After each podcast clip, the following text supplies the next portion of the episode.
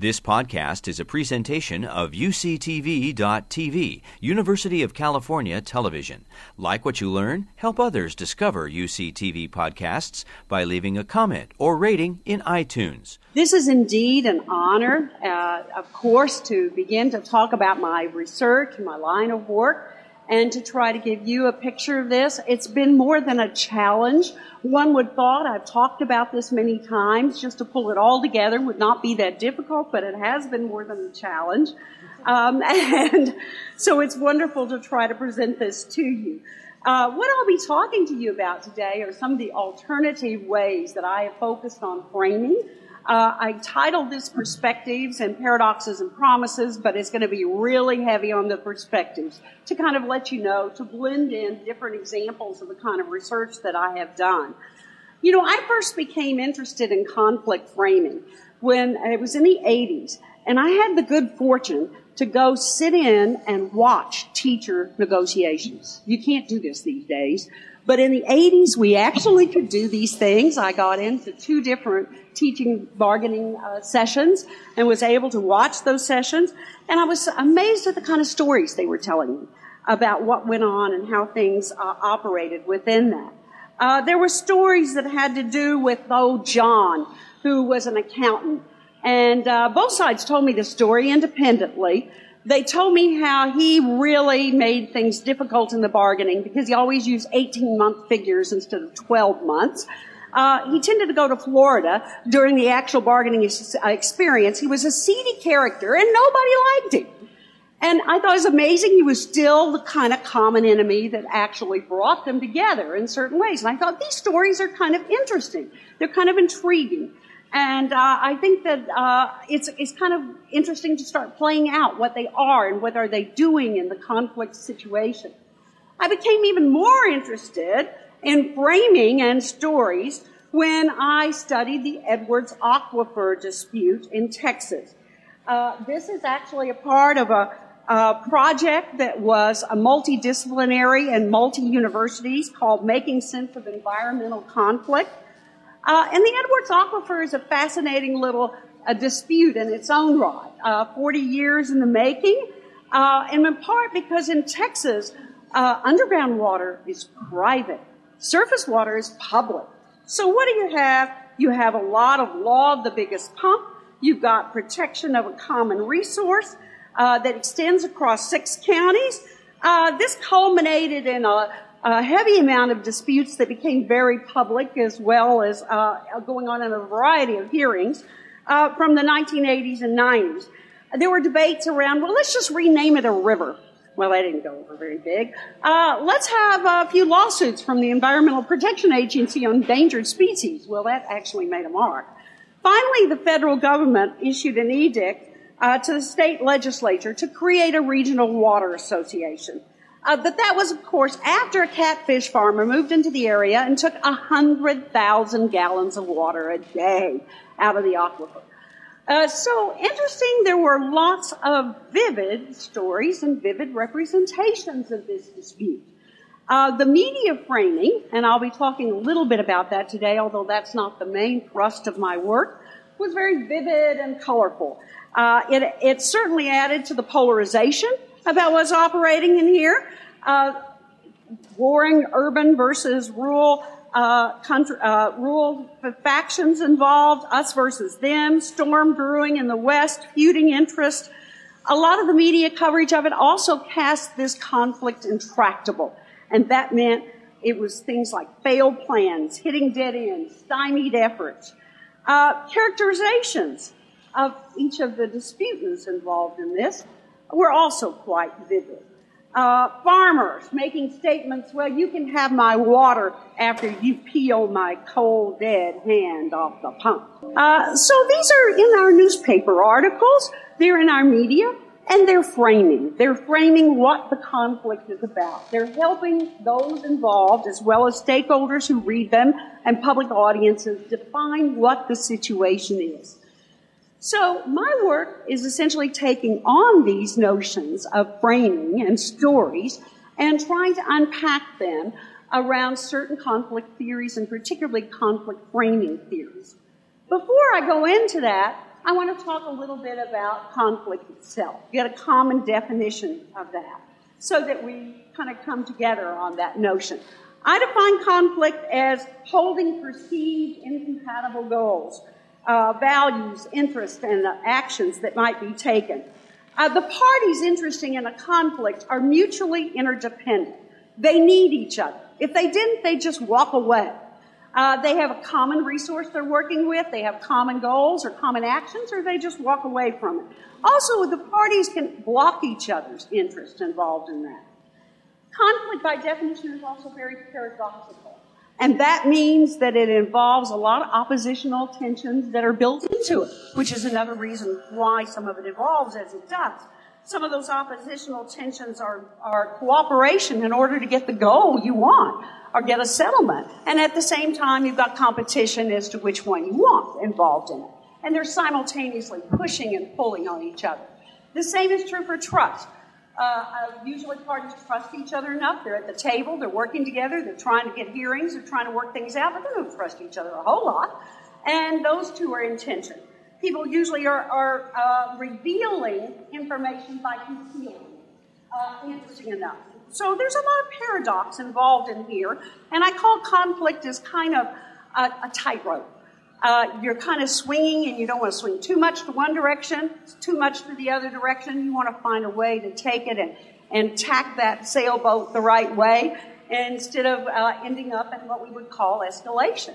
Escalation is when that conflict spirals out of control, when it's very difficult uh, for the parties to get control and settle it and come up with options for it, but you don't want to be exploited. So there's your other side of that. So there's continually a de-escalation, escalation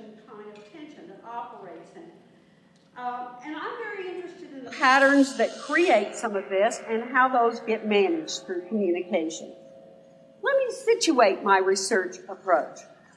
First of all, my work is primarily in the area of organizations, labor management disputes, interorganizational communication between different organizations uh, involved, uh, I do not do work in the area of uh, international ethno uh, socio-political conflicts. I believe those are important. I'm not sure they operate the same way. And in this way, I look at the definition and nature of the problems that people are working on and trying to define as they go. Uh, I also look at the issues that develop, sense making that goes on, and the courses that disputants take over time. Uh, I believe that the contextual features are really very important in conflict situations. However, I believe they are brought in to the conflict by those involved in them. They are not deterministic. And to give you an example of that, my two teachers' bargaining groups uh, worked under the same state law, Public Law 217. They had the same labor regulations. They had the same kind of constraints about what they could bargain and what they couldn't. Um, they were working under ways in which they uh, actually had contracts that were uh, administered by the same labor relation boards and so forth. But one of them had a 30 page contract with only the bare minimum of things that had to be there. The other one had 150 pages. And they were under the same state laws constraints. So there's a lot of the, what I would say, constructing of this process, even under regulations. So people pull in those context features a lot into how they're developing the, con, uh, the conflict. My work is more ethnographic, discourse based. I dig deep into things. I'm looking for detailed tracking and mapping of kinds of patterns that might be there for generative insights as well as for testing out uh, uh, the literature and the work that's been done. Uh, in terms of methods, I do much more in terms of content analysis. Uh, I also look at interaction analysis and some discourse analysis I'll talk about, as well as some kind of rhetorical approaches uh, that people have brought to bear on uh, the interaction processes. Uh, finally, uh, some of the work that I've employed is more what I would call emergent. Other is more strategic. So I'll be giving you examples of both of those as I go through some of the uh, research projects that I've done. Let me begin by kind of giving you an overview. So first I'm going to be talking just in general about interdisciplinary and communication work on framing and frames.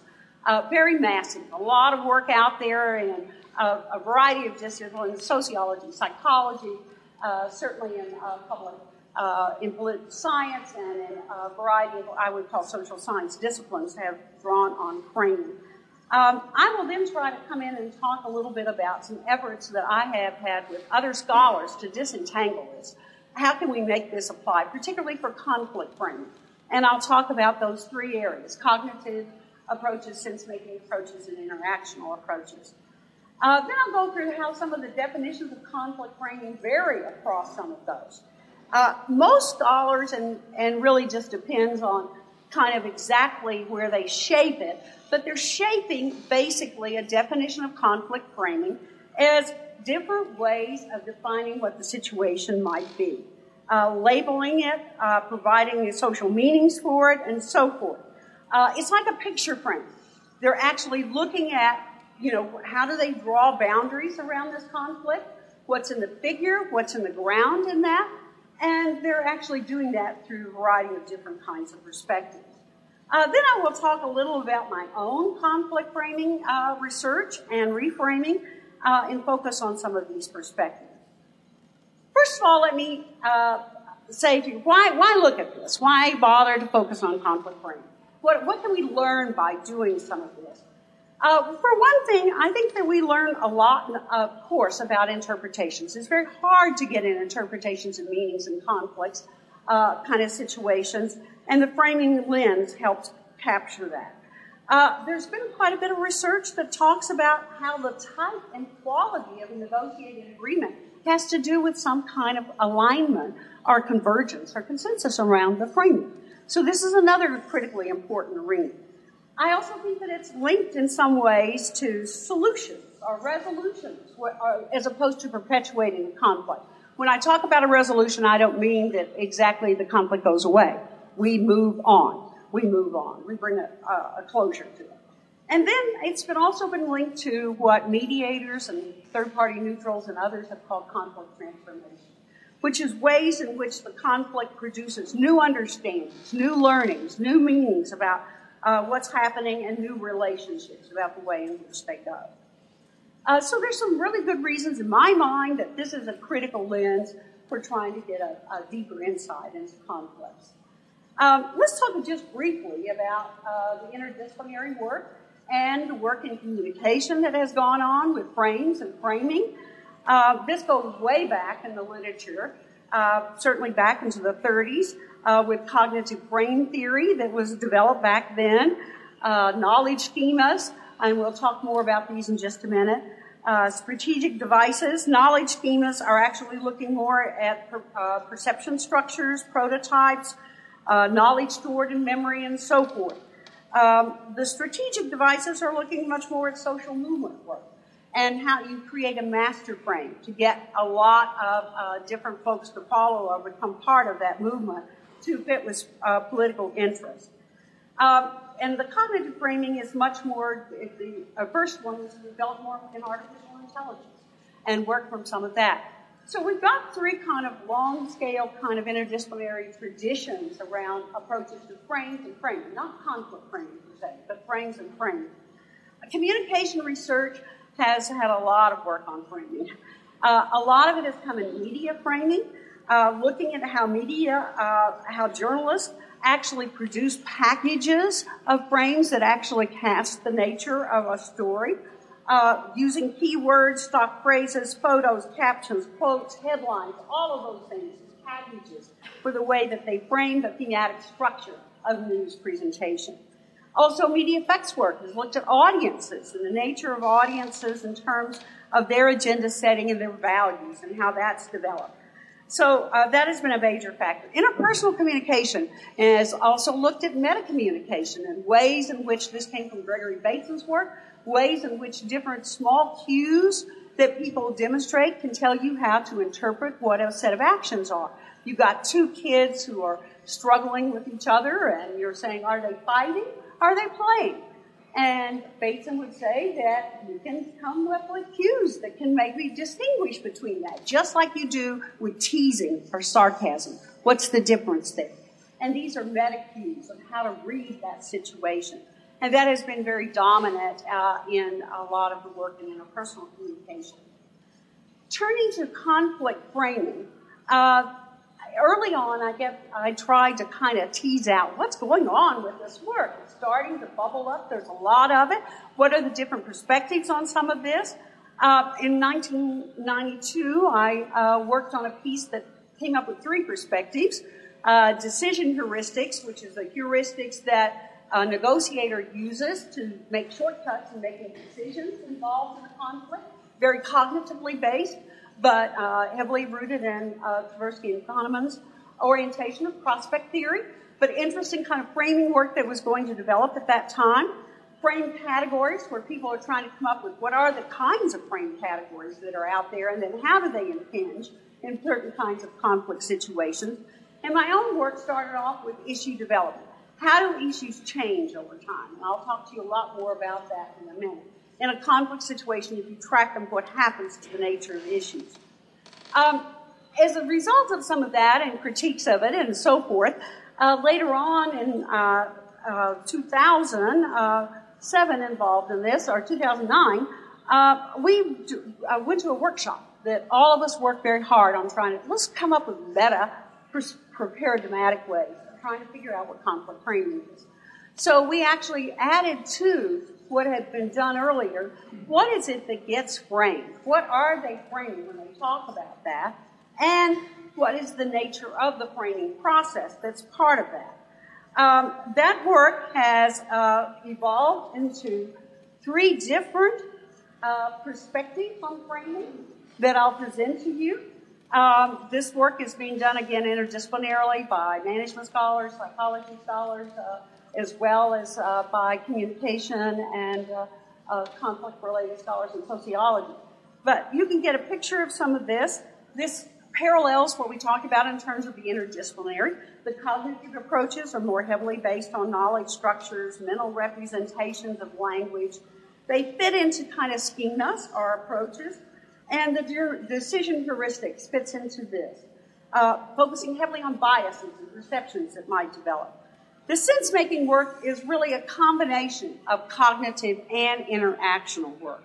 Uh, it's focusing much more on enacting meanings and how those meanings get enacted. What are the frame categories that are producing the nature of those meanings? Uh, what kind of scripts are involved in some of those? What are the behaviorally, socially constructed fluid ways in which they change over time and how?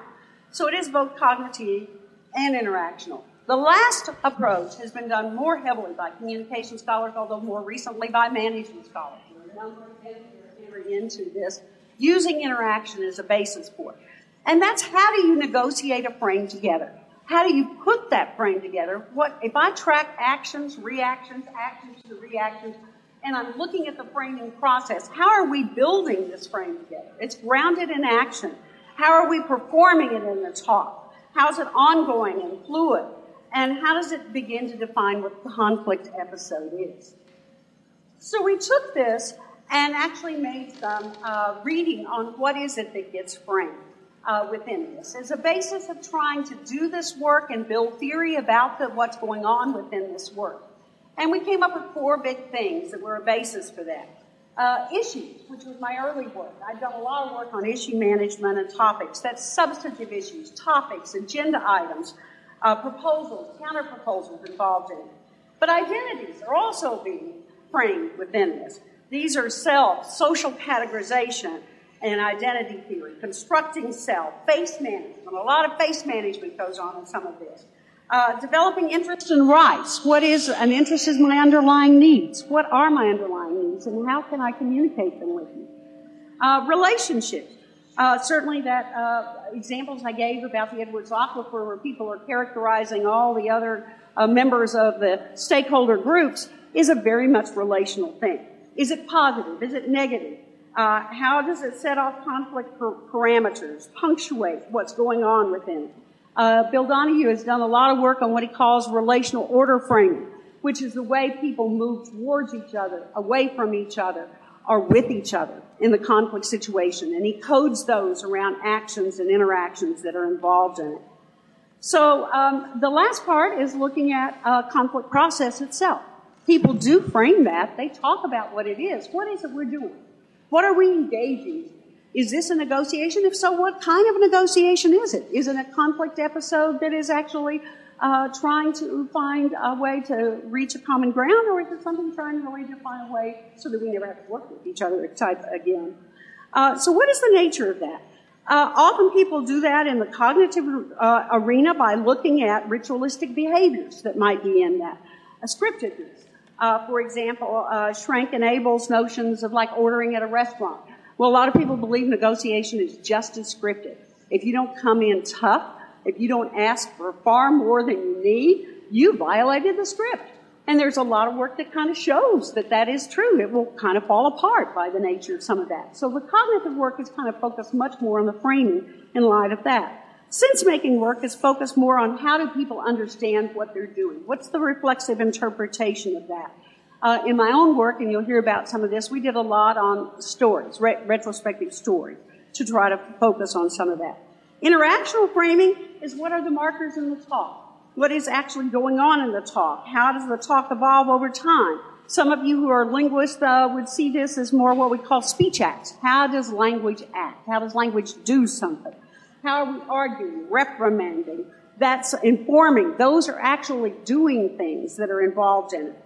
Uh, some of you familiar with uh, Goffman's work. Uh, it also entails footing.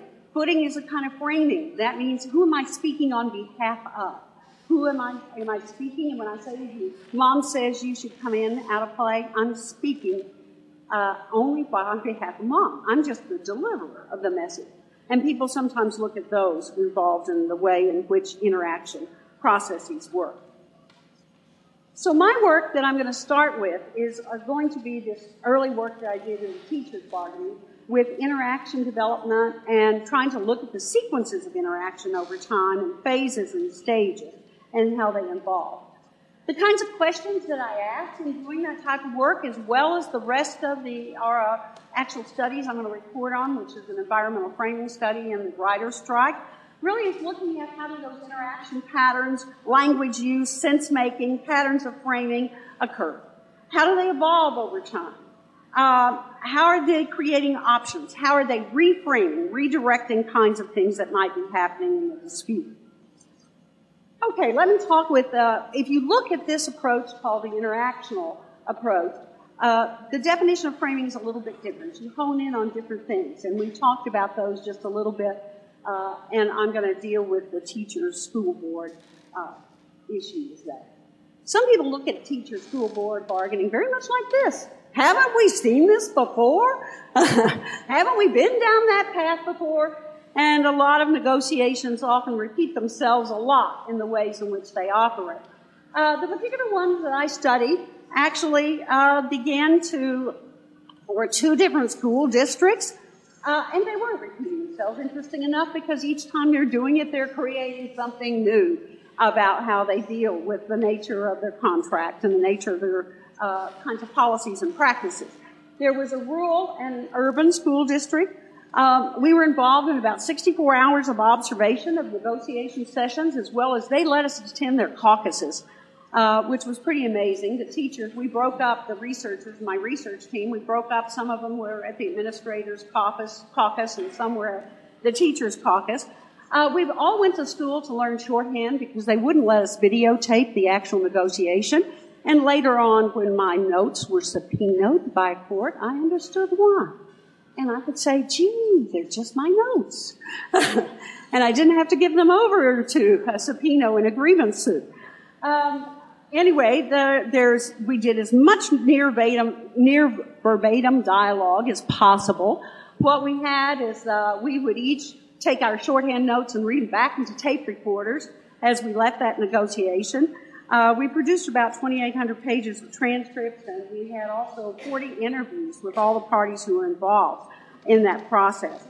Um, we did our data analysis on this particular one by actually tracking chronologically the development of issues. We sorted issues over time. We sorted the kinds of agenda items, the kinds of proposals on the table, and we sorted them across the bargaining. So we looked for three things going on. Did the issue modify and in what ways? How? Was it retained exactly like it was? Was it dropped? And we have variations of those, but those were the very three things we tracked. Uh, we also tracked words, labels, and ways people name things. Uh, and we looked at uh, stories and examples for some of what was happening there. Just to give you an idea that this occurs, um, I'm going to give you one example and then I'll give you some others as to how it occurred. But uh, the one that struck me most, I'll not forget, I walked out of the teacher's bargaining and uh, I was stunned. They went in with the, I, the teachers went in with the idea that they needed their insurance premiums raised. That they, particularly for the family, it was just way too low. They needed more involved in it. They had heard administrators had actually gotten theirs raised in the previous bargaining because they actually didn't take a pay raise. They took a change in their insurance. And they said it's time for our insurance. Well, that issue on the table as it get battered about back and forth. And of course, it took a lot of different turns, uh, what was covered and not, and what was in the program and so forth. And so through the 40 hours of negotiation, we tracked what went on in that. They ended up getting a new insurance carrier. Whoa. How did that happen? How could you go in with these very different proposals, clashing on what's going on, arguing about what's going on, and then come out the door with something totally different? So this is an example of the kind of tracking we were trying to do to figure out, and that wasn't the only issue involved in it, uh, in this kind of mapping. Um, so what we did on some of this is to uh, engage in what we call this jointly shaping. Uh, we tried to focus more heavily on the actions and interactions that went over time. We looked at the tracking and the development, and then we looked at the actual problem process that emerged from some of that Well, let me back up. Let me give you some examples here of what's operating within this. Uh, one of the things that the teachers did uh, in this particular interaction that went on is the, they um, came in with a notion, uh, for example, that uh, the the framing that was going on or the kinds of sub issues that they were developing uh, were not were, were something they could totally create, come come from from scratch. Uh, another one that kind of came from doing this was what I would call the uh, change in the extracurricular activity. Uh, and what we did is we tracked arguments over time regarding the nature of the teachers wanting to have equal pay between men and women in extracurricular activities. Well, of course, the administrators came back and said, Are you kidding me? They do twice as much work, the men do, as the women. Uh, why would we pay you? We pay for what you do. We don't pay for the fact that you just need to be equal or equity. Well, you can imagine this was around a Title IX potential suit, how volatile that kind of thing was. And what came out of that kind of issue, and we tracked where it occurred, how, how did it enter in that someone said the fairness is not the pay, the fairness is the sport. Why is women, why are women's sports treated so differently than men? Why is it that you have many more hours of basketball, many more games going on, and it is so different than the men's? Uh, of course, you're not going to have the women in terms of football, but why was golf different? They had other things that were different. They really came out of that, and it was questioning what is fairness, which is the nature of. They came out of that actually changing and upgrading the women's sports as a result of some of that. So what we're finding on some of this is transforming those issues has a lot to do with new sub-issues that come in. With a continued clash, You've gotta keep talking about it over time, continually clashing. If you drop it, it's not gonna transform. It's not gonna change at any, any point in time. The other thing that came out of it uh, is that there's a, it's not necessarily they converge, on what each of them thought the problem was, they created a new definition of the problem. And when they created a new definition of the problem, they actually could then align the way in which they are going. So we're looking at that as being a way in which parties actually change and deal with uh, new options coming into the negotiation process. I'll talk a little later how some of that uh, also occurred through the framing in terms of sense making. So I'm going to carry on with the teacher's bargaining and talk a little more about sense making. That's coming from this end, and I'm going to really deal with this notion of naming. What, what is the naming that's going on? What are the labels that are involved in this process? What are the repertoires of language that are developed as a result of that. Uh, I'm going to be looking a little bit more at storylines. Uh, sequences are involved in those storylines and at the way in which the parties actually brought in and made some differences about the historical context they were involved. And then I'll also apply this to the writer's strike. I'm going to look at reframing on this part. What is reframing? Reframing is a substantial difference in the way in which a frame develops or, uh, or is developed. And I'm going to be doing that a little bit more with uh, the naming and blaming that's involved in it. Okay, we're, uh, if we take this whole notion that framing is also uh, not just about matching and frame alignment, that's what people mostly think, but it's about developing language repertoires together. How are you developing those? How are you getting kinds of meanings for some of those? Uh, it's also labeled to tacit norms that people do and the ways in which they enacted the bargaining. Um, and many of the naming uh, conflict episodes involved a lot of blaming. And one of the reframings that's involved in this is moving. How do you move that frame, that blaming away? How do you deal with some of what's operating within that? Uh, let me give you an example of this. Um, in the district one that I looked at, um, one of the teachers bargaining said, um, "You know, you've been violating our contract administrators. You know what you're doing? You're putting handwritten notes into our personnel file. You're not supposed to do that. According to the contract, we're supposed to sign those notes before we put them in the file. We have a right to know. You cannot do an evaluation without us being part or seeing what's going on. Uh, these and the administrators responded, "Well, these are reminders. They're not evaluations. They're just reminders." Uh, so they're labeling these very differently. They're framing initially conversational reminders versus clandestine evaluations is what it ends up saying. And so this goes on a long time, back and forth, back and forth about what's happening. Uh, labeling has a moral quality. It has distrust, stretching the limits of the contract, understanding you don't understand the evaluation system. All of this is going on for a period of time. And finally someone says, what's a what is a file? What's a file? And everybody kind of looks around, oh, personnel file. Well, that's what you keep on somebody. And they said, well, well, why do we have just one personnel file? What, what do we want with files? And so what occurred, this kind of systematic, I call it systematic questioning of backing an issue into the larger context from which it occurred, led to a notion where they actually blamed the system, not each other. They finally quit doing some of that. They negotiated a whole new system of files. They had a management file, a building file, a personnel file, they ended up developing a whole bunch of rules and regulations for each of those files. Not that that's necessarily any better, because they'll probably argue over that next time. But anyway, they developed a whole new file system as a repertoire or a way of dealing with social orders around the, the naming devices. So the point we're making here is that renaming actually disrupts the language game that people are playing in the conflict. Karl Weick gives an excellent example of this. He actually refers to the battered child syndrome. And he says, Do you think there weren't battered children before we came up with the battered child syndrome? Of course there were. But only when we had uh, people come together who could come up with a social order and a new naming, uh, parental abuse not reported, and so forth, uh, could we get it on the radar of doctors and social workers and, and psychiatrists? So the point I'm trying to kind of make here is language is not just words you stamp on something. It's got a social order connected to it.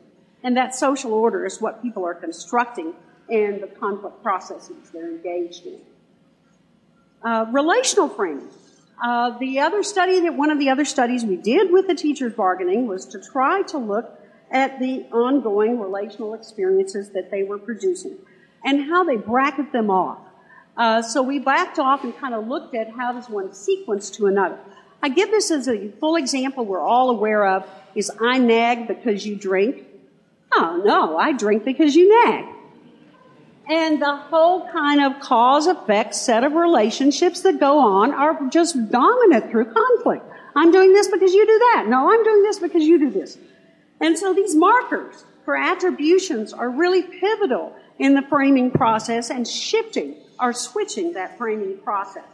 Mainly because it leaves out a lot of things. Go back to your picture frame. When you take a picture, some stuff's not there. some, and it's leaving out some of those kind of things. The bracketing does that kind of thing. It leaves it out.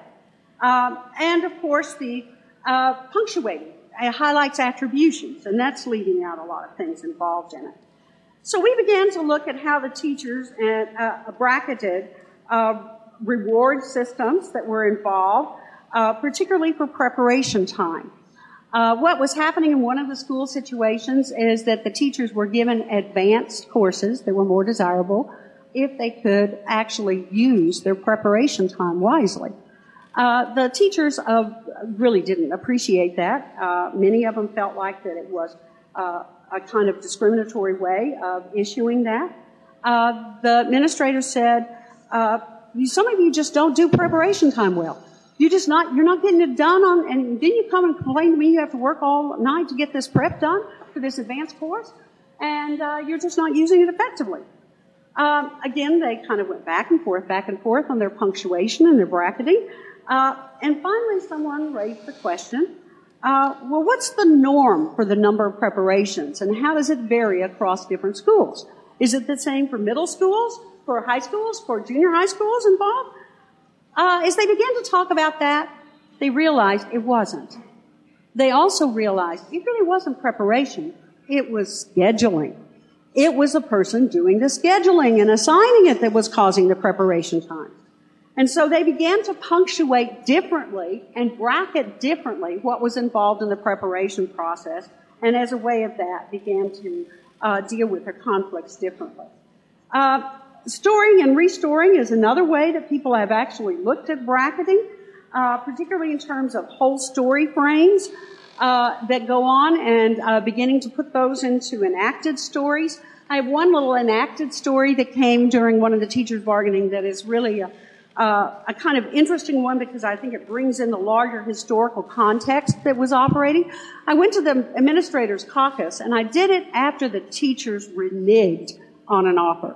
And in negotiation, reneging an offer means that you pull it off the, t- you put something else on the table that was worse than what you had on the table. And they were furious. The administrators were so upset. That's against bargaining in bad faith. What are you doing? Do they realize what's going on? Okay, let's get tough. Uh, I'm going to take that salary offer off the table. We're going to go back and get really tough about this. But one of the administrators said, you know, Sally's kind of naive she doesn't really know a whole lot about this process. Did you see her trying to mimic the uh, labor union guy and being tough? Uh, yeah, and did you see that uh, that other teacher there that was kind of bobbing her head up and down and nodding in agreement with us like a woodpecker? Uh, and they they really went on talking about this, and finally, in the caucus, they constructed a different meaning. They constructed a story. Maybe this is just a faux pas. Maybe they didn't mean it. Maybe they didn't intend to do it. They went back in and courageously, I think, said, Did you realize you did this? Did you intend to do that? Had they not done that, I'm, i think that bargaining session would have fallen apart. It would not have made it. Had they gone back tough and uh, pulling off their uh, proposals from the table, it would not have made it involved in it. And so what happens in storing is a restoring sometime occurs when people introduce new elements into it. And mediators have developed that for a long period of time, trying to look at how can we shift the way the framing is going on by putting new elements in it uh, and involved in it.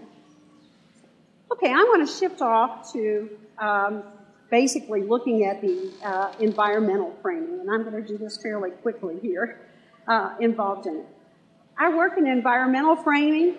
Uh, you heard just briefly a little bit about this but uh, it involved four multi-party disputes that were involved and a lot of uh, uh, players. It crossed a lot of different kinds of disputes. It was Superfund sites. It was land use. It was water use involved in it. Uh, we did both quantitative and qualitative analysis of this. We developed frame categories. We compared those frame categories over time. And uh, we did cluster analysis of what was involved in terms of the stakeholders. There were eight stakeholder units involved in this. And those included environmentalists, farmers, developers, industry people, neutrals, all the parties that were kind of various a stakeholder are involved in. And we kind of clustered those together. Uh, we began to look at some bracketing of that uh, by focusing very heavily on those, what was in the figure and what was in the ground and the ways in which these frame categories came together. So we, in our uh, cluster analysis, found some patterns among all those different stakeholders that had a lot to do with the primary frameworks. What was bigger? What were they bringing into this? And we found, of course, that uh, not surprisingly, some of these people were bringing negative characterization into it, others positive identities and positive characterizations, others on collaborative conflict management or power involved in it. And what we expected out of this is that those stakeholder groups would be united. We expected environmentalists to all be in maybe something like power involved. We kind of expected the government officials to be over in collaborative conflict management. We kind of expected that the farmers would be over maybe focusing much more on kind of uh, the negative characterization. They were never happy in these disputes. We found we were wrong. We were absolutely wrong. Once we sorted out who was in these clusters, we found that they were strange bedfellows. They, they were people who should never be hanging together in their framing. They should have never had the same way of acting what was going on in the conflict. Uh, so we got to thinking, what's going on here? That was our quantitative analysis. What's happening with this? This should hang together. These frame categories should work, and there should be, given these people have worked together in these conflicts, a solidification of that. So we went back into the interviews, transcripts, and we began to code and deal with uh, the ways in which the bracketing was occurring and the framing was occurring was inside that. And we found that what was going on in these uh, these kinds of clusters we developed were not the, as strongly primary frameworks as they were some that were in the background. And interesting, what we found is all the people who had a negative characterization also had victimhood as the kind of basis for how they were dealing with it. And those that were and the power notion were also powerless, and they had moral framing about what was happening. So what we found is that indeed, if you're shifting from the background to the foreground and the way in which you're developing and making sense of these conflicts, there's a there's an opportunity here. Uh, there's a real opportunity, and the mediators who went in after these disputes actually used this as the kinds of opportunities. First, you can talk vulnerability. You can talk lived experiences conflict. You can talk about the nature of the afterlife and what that means and where you go. You can talk about learning from those stakeholders about hurt and conflict ripeness and readiness for settlements. You can restory what's going on. This occurred in the timber wars in California, Northern California, in a town hall meeting, shifted the story away from power struggles between the environmentalists and the loggers, and also talked about collective suffering. And once they did that, they were able to shift some of the frames that were operating within that uh, as well as uh, about economic growth that they all needed so much more of. The last one, and I will make this brief, that I want to talk about also considers sense making, but I'm going to the writer's strike.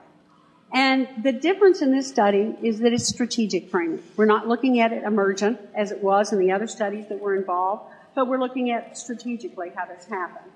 Uh, many of you are familiar with the writer's strike. It happened not that long ago. Uh, it was a, a, very costly strike. If you look at the number of times, uh, number of days involved, and the amount of money, and so forth, the media coverage, for the most part, historically, of unions is not good. Um, you look at it. There's there's articles written on it. A lot of media framing analysis of it. Uh, labor. They claim labor makes threats and demands. Management makes offers. the consumer's king involved. Uh, they say that the, the work has shown that the public tends to ignore the deeper causes to favor management and most of the uh, processes that are going on. So we were curious about, curious about that. Is that what's going to happen in this type of framing? Is that what's going to happen in this type of campaign? So we went in to uh, look at press releases, news reports, web documents. Uh, we took a lot of uh, uh, articles, 135 from the LA Times and the New York Times, we took 37 blog entries from the Deadline Daily um, Hollywood, and then we developed sequences of all the events that went on. This was like 25 pages of uh, sequences of 149 different events. We then sorted those. We found this is fascinating. There's a whole set of different events we don't understand. There's all these internal ones that go on in the negotiation, but there's these external ones like fan demonstrations and international demonstrations and politicians coming in and so forth.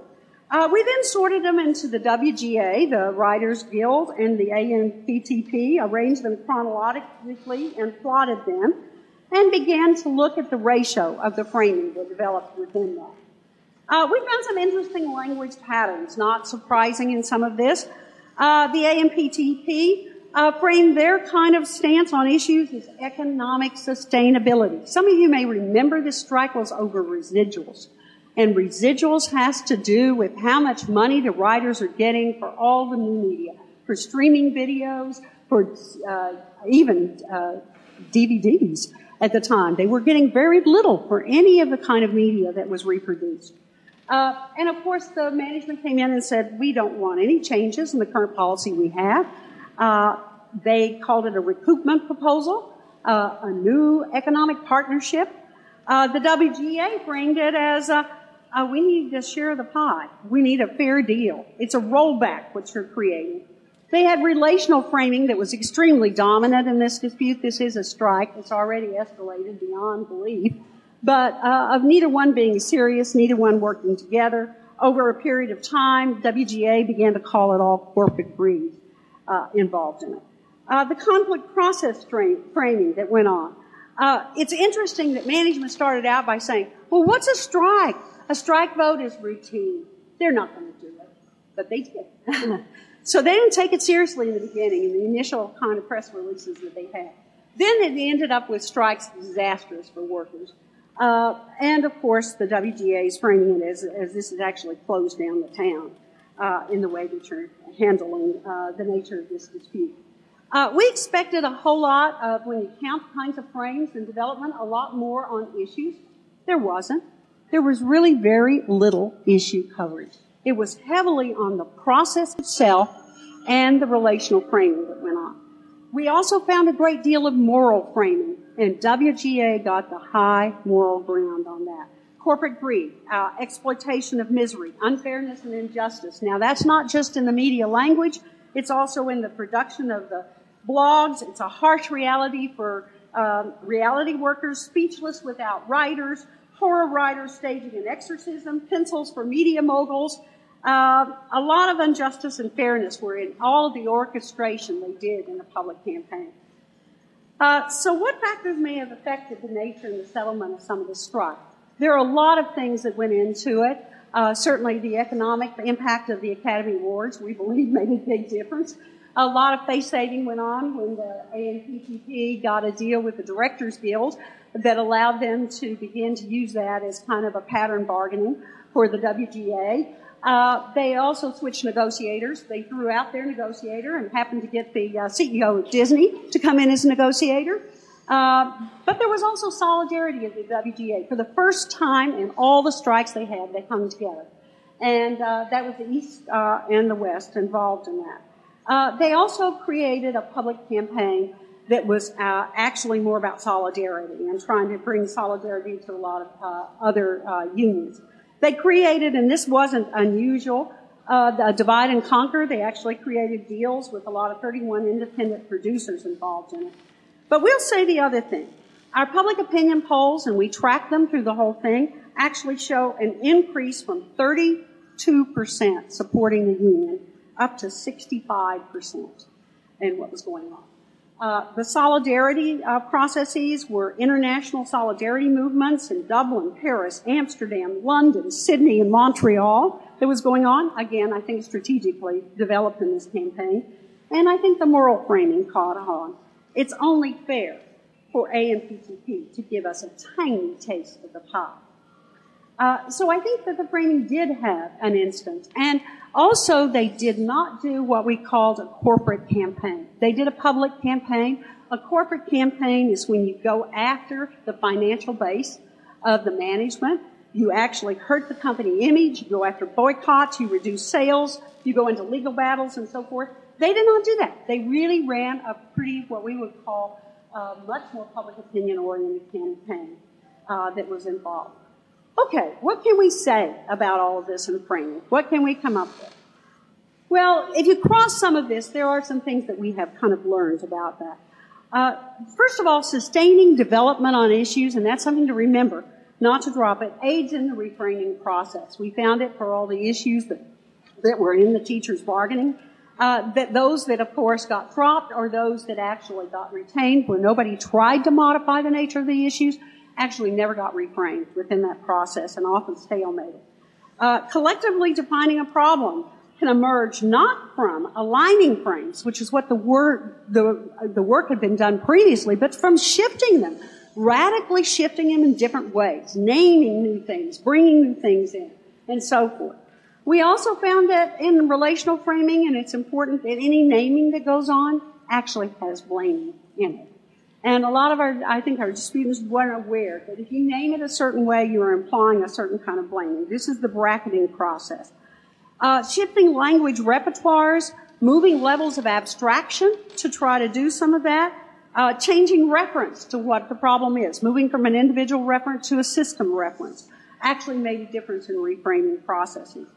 Uh, we also found that taking a moral stance in the negotiation uh, introduced um, much more blaming process and negative characterization that was involved in some of that.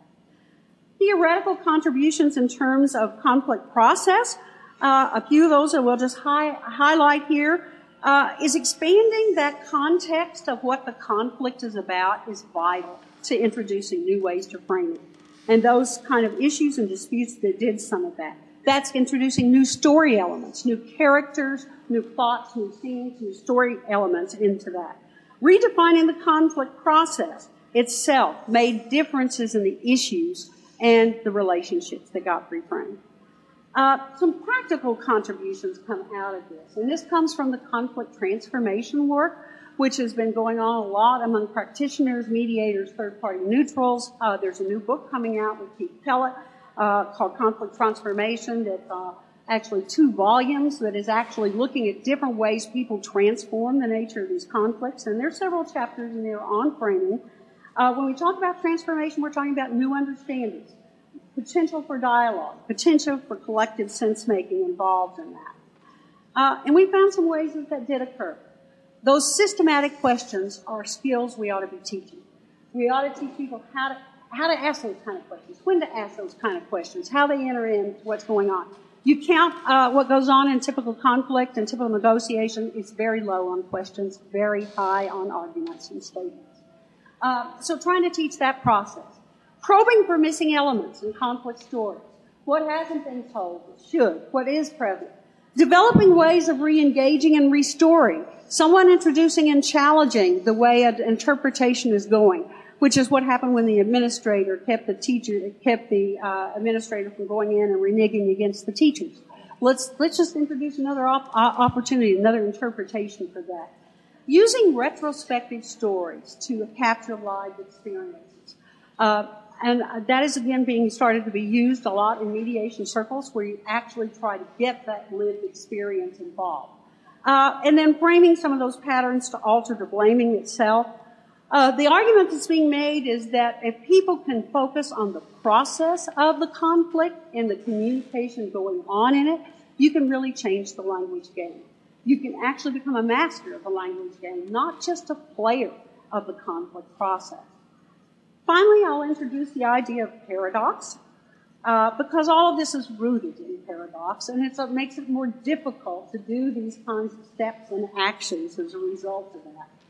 Uh, we know the conflict is in contradiction. That's what it's about. It's about bipolar opposites and dichotomies that are interdependent with each other. Uh, making framing part of that, though, is actually trying to hold those tensions together. That's the opposite of what we would think. We would think that you would have one pole win over the other pole. Uh, again, that doesn't work as well. Keeping them together uh, we call it conflict differentiation, allows you to differentiate and decide what is this conflict really about. Sometimes you need to lose the battle to win the war. That's what happened in a few of these. And that's a paradoxical kind of situation that's involved. Also addressing lived experiences. Uh, sometimes it seems absurd, but it actually worked in the way in which those negotiators and mediators were able to deal with the conflict. Finally, I think you need to work with a rhythm of dissonance and um, resonance, swaying not too much in one direction, not too much in another. Uh, finding ways to introduce totally different ways you can come at the conflict, which might actually change what the conflict's about, alter the framing, and get a redefinition of the conflict situation. Thank you very much. You've been listening to a podcast by University of California Television. For more information about this program or UCTV, visit us online at uctv.tv.